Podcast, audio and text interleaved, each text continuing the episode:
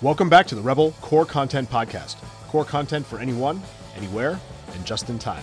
I'm Anand Swaminathan, and this week I'm back with Marco Propersi for part two on chest drains. Last time we chatted about needle decompression, but this week we're going to get into some of the general concepts on chest tube placement itself.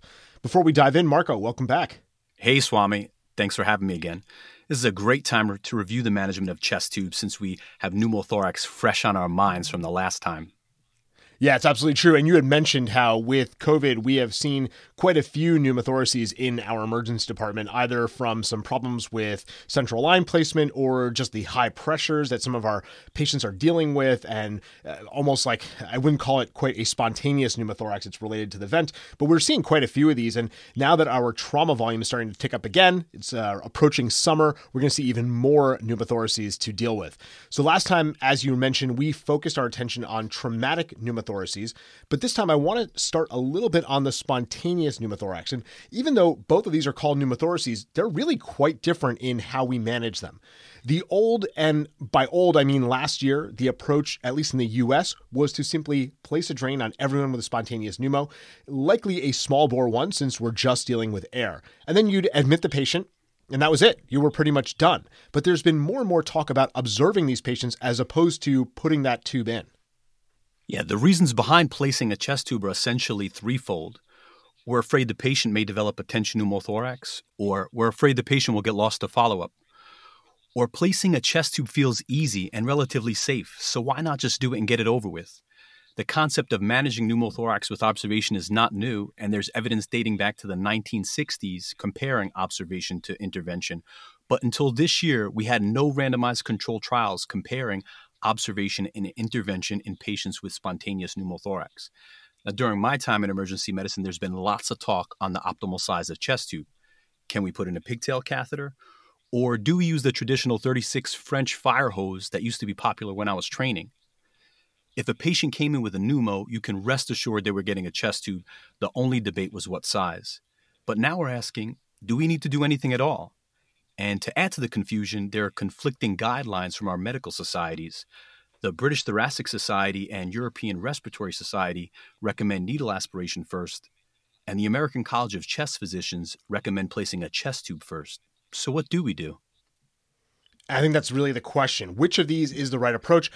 Or are they all reasonable approaches? I'll tell you, Marco, if it was me who came in with a spontaneous pneumo and you gave me the option between I can place this small needle and suck out some air, or I can place a 36 French chest tube, I would definitely be voting for the small needle. That 36 French chest tube is huge, and, and the patients do get complications from that. So it is an important question for us to ask.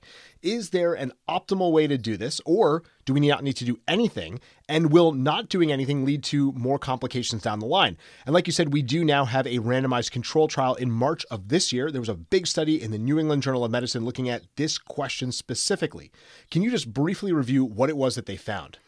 Patients with large primary spontaneous pneumothorax were randomized to observation or intervention with a small bore chest tube and placed on water seal. A repeat chest x ray was performed at one hour. If there was re expansion of the lung and no air leak, the tube was clamped and a repeat x ray was performed at four hours. If there was no recurrence of pneumothorax, the tube was pulled and the patients were discharged. Patients were again reassessed at 24 to 72 hours, and they had follow up visits and repeat x rays at 2, 4, and 8 weeks.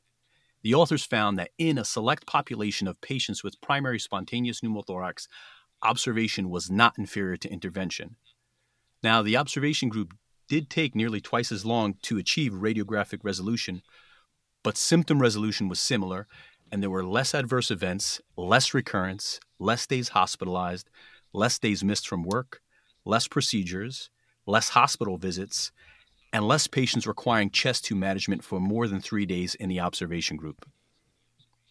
It's pretty amazing. I don't know that if you told me this six months ago that I would have really believed that we could take a patient with a significant size pneumothorax. I think that this group was looking in the 15 to 20% range, if maybe a little bit higher than that, and do nothing and just give them a little bit of oxygen, watch them for a couple of hours, and then send them on their way, and that would be okay. There's a lot of caveats to this, and Tarlan Hedayati put together a great review on this article in Rebel EM. We'll link that in the show notes. I think some of the caveats are about how good your follow up is. And one of the big ones, Marco, is how much your inpatient teams or your consulting services buy into this approach. You can't do this on your own. This is not time to be a cowboy. And, and in this study, they looked at the small bore chest tube versus observation, but we've mentioned a couple of times this idea of just needle drainage. So placing a needle, draining the air, and then going from there. How much do you know about this approach of needle aspiration, and what does the data say on that? In all papers that looked at needle aspiration, the procedure was performed at the second intercostal space in the midclavicular line. Now, Swami, we just reviewed the literature on needle decompression, and if we're going to do this procedure based on what we already know from needle decompression, it's reasonable to extrapolate that data and perform the needle aspiration in the fourth or fifth intercostal space in the anterior axillary line. The landmarks are easier to identify, there are less critical structures to worry about, and the chest wall is thinner in this area. Now, I would use ultrasound guidance, or at a minimum, just take a peek and make sure our landmarks are correct and the patient doesn't have an elevated hemidiaphragm or something unexpected.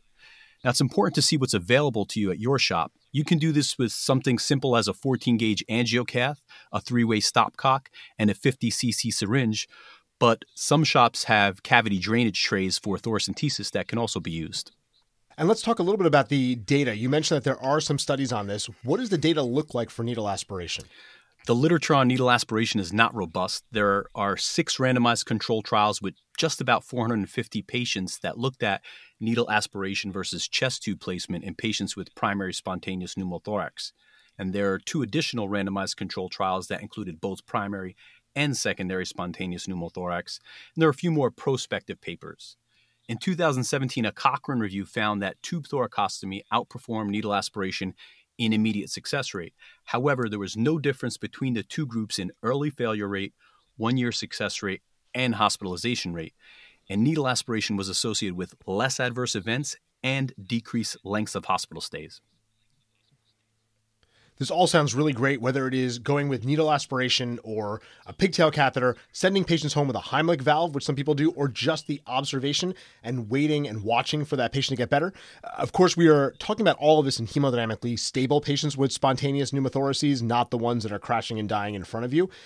And as we mentioned before, one of the really central pieces of this is not doing it on your own and getting together with your consultants, whether that be your surgeons or your pulmonary folk, and deciding what is the best approach. If you really feel passionate about this, that you don't want to be jamming tubes into patients who don't need the tubes, then talk to those people and decide what's the best way to do this. If we have a protocol in place and we have follow up in place, it may be very reasonable to do less invasive maneuvers to get those pneumothoraces to resolve. And the hard part, of course, Marco, is that we all love doing procedures. It's very rewarding to place a chest tube or place a pigtail catheter, but it may not be the best thing for the patient. We really do need to think about what's the best for the patient in front of me. If the patient is very symptomatic from that pneumothorax, if you have a larger size pneumothorax, and I'm not talking about the patient who has tension physiology, but just they're very symptomatic, they're very short of breath, maybe a little bit of borderline hypoxia. For whatever reason, you decide you are going to place a drain. What size drain do you think we should be placing? And Marco, let me let me really put your feet to the fire here. Your wife comes in with a spontaneous pneumothorax. It's 30, 35%. She's pretty tachypneic. She's definitely feeling that pneumothorax. What would you place for drainage? Can I say run first? Tap a colleague. no, it's a great question. If we have a simple spontaneous pneumothorax with just air in the pleural space and no blood, no pus, and no effusion, there's ample evidence to support the use of a 14 French pigtail catheter. Now, the consensus statement by the American College of Chest Physicians recommends that stable patients with a pneumothorax get a small bore catheter, and clinically unstable patients can get either a small bore or moderate sized chest tube. So either one's okay. And I think some of this will depend on what you're more comfortable with, what you actually have physically in your department. It's great to say I'm going to place a pigtail on all these patients, but some emergency departments don't have pigtails. Some hospitals don't have pigtail catheters available. So you have to use what you have. And if all you have is a small bore chest tube, that's still going to be okay. But obviously, a pigtail catheter can be really well used in these kind of situations as well. We have focused really on the spontaneous pneumothorax, but let's talk a little bit about the traumatic pneumothorax. Often these patients have pneumo and hemothorax. Sometimes you can't tell just from the x ray whether there's blood or not, but we assume if they had a trauma now they have a pneumothorax, there's probably blood in that cavity as well. Does the presence of hemothorax change our management in terms of what we're going to place to drain? It does change it a little bit. Now, the size of the chest tube, in part, will be determined by what we're draining, and the rate of drainage is directly proportional to the diameter of the tube. So, more viscous fluid like blood or pus is going to require a larger tube. And blood and pus can clot off in the chest tube. It can cause occlusion and malfunction. Now, we would see this as a loss of that normal tidaling effect, which is the rise in water in the fluid column of the Pleur-evac. And that normally occurs when breathing or coughing. Now, these occlusions can be self limiting and they can resolve spontaneously, but if there's not adequate drainage, that patient may require additional procedures like a VATS to evacuate that blood or pus. And what are the current recommendations as far as how big the chest tube needs to be for a traumatic hemopneumo? Another great question, Swami. So let's unpack that a little bit. There is no consensus for what exactly is a large bore or small bore chest tube. Now, traditionally, most of us treat our trauma sized chest tubes, which are 28 French and larger, as large bore.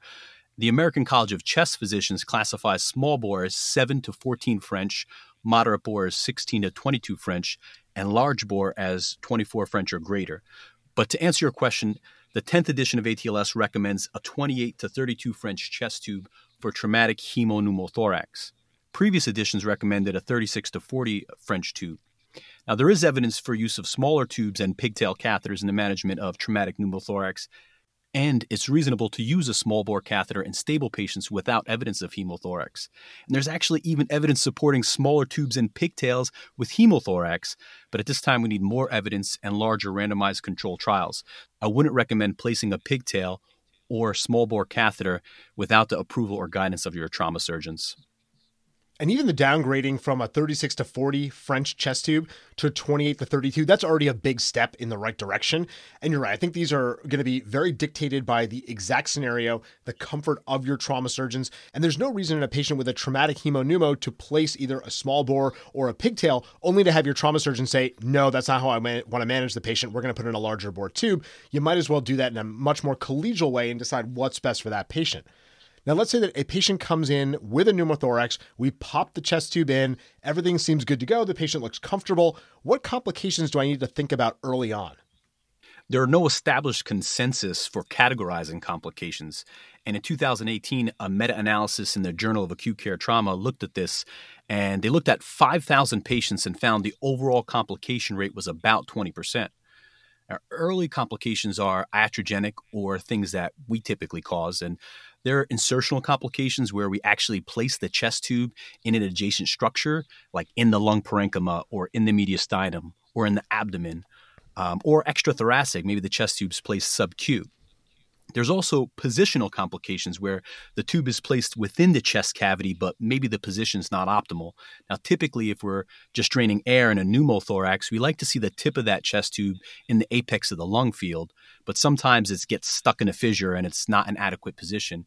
The important thing to know is once you break the sterile field, if the positioning is not optimal, you actually can't advance that tube and you actually just have to remove the tube, discard it, and start over again. Though we're unlikely to see them in the emergency department, usually these patients are going to go up and be managed elsewhere. What are some of the later complications that we should at least know exist?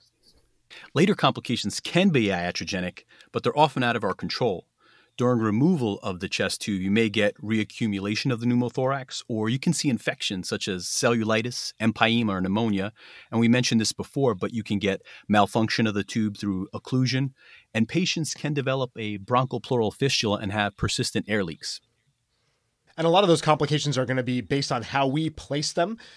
Things like pneumonia and empyema, a lot of this is going to be really dependent on how good our sterile technique is.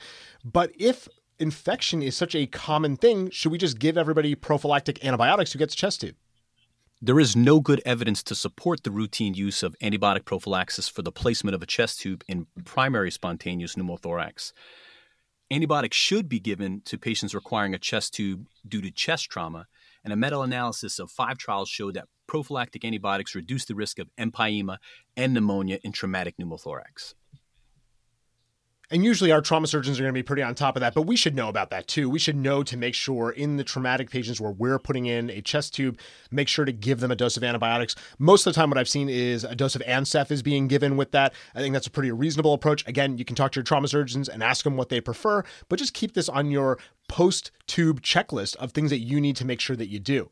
Marco, before we close up for the week, how about some take home points? Stable patients with small pneumothorax may be managed conservatively with observation. We now have evidence to support the practice of observation in stable patients with large pneumothorax. However, at this point, it's not a widely accepted practice, and additional randomized control trials may have to be performed before this practice gains full acceptance.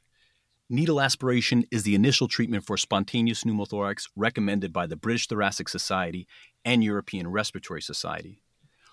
One in five patients requiring a chest tube will suffer a complication. Many of these complications are iatrogenic in nature. Procedures with high acuity and limited opportunity should be practiced via simulation to maintain skills.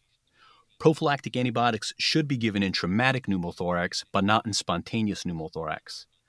And when deciding what treatment strategy is right for your patient, be sure to have institutional buy in from your home shop and consultants and make sure the patient has adequate close follow up. That's all for the Rebel Core Content Podcast this week. We'll be back in two weeks with another podcast. If you want to check out more from Rebel EM, hop on over to the site at rebelem.com for all the posts from our amazing team.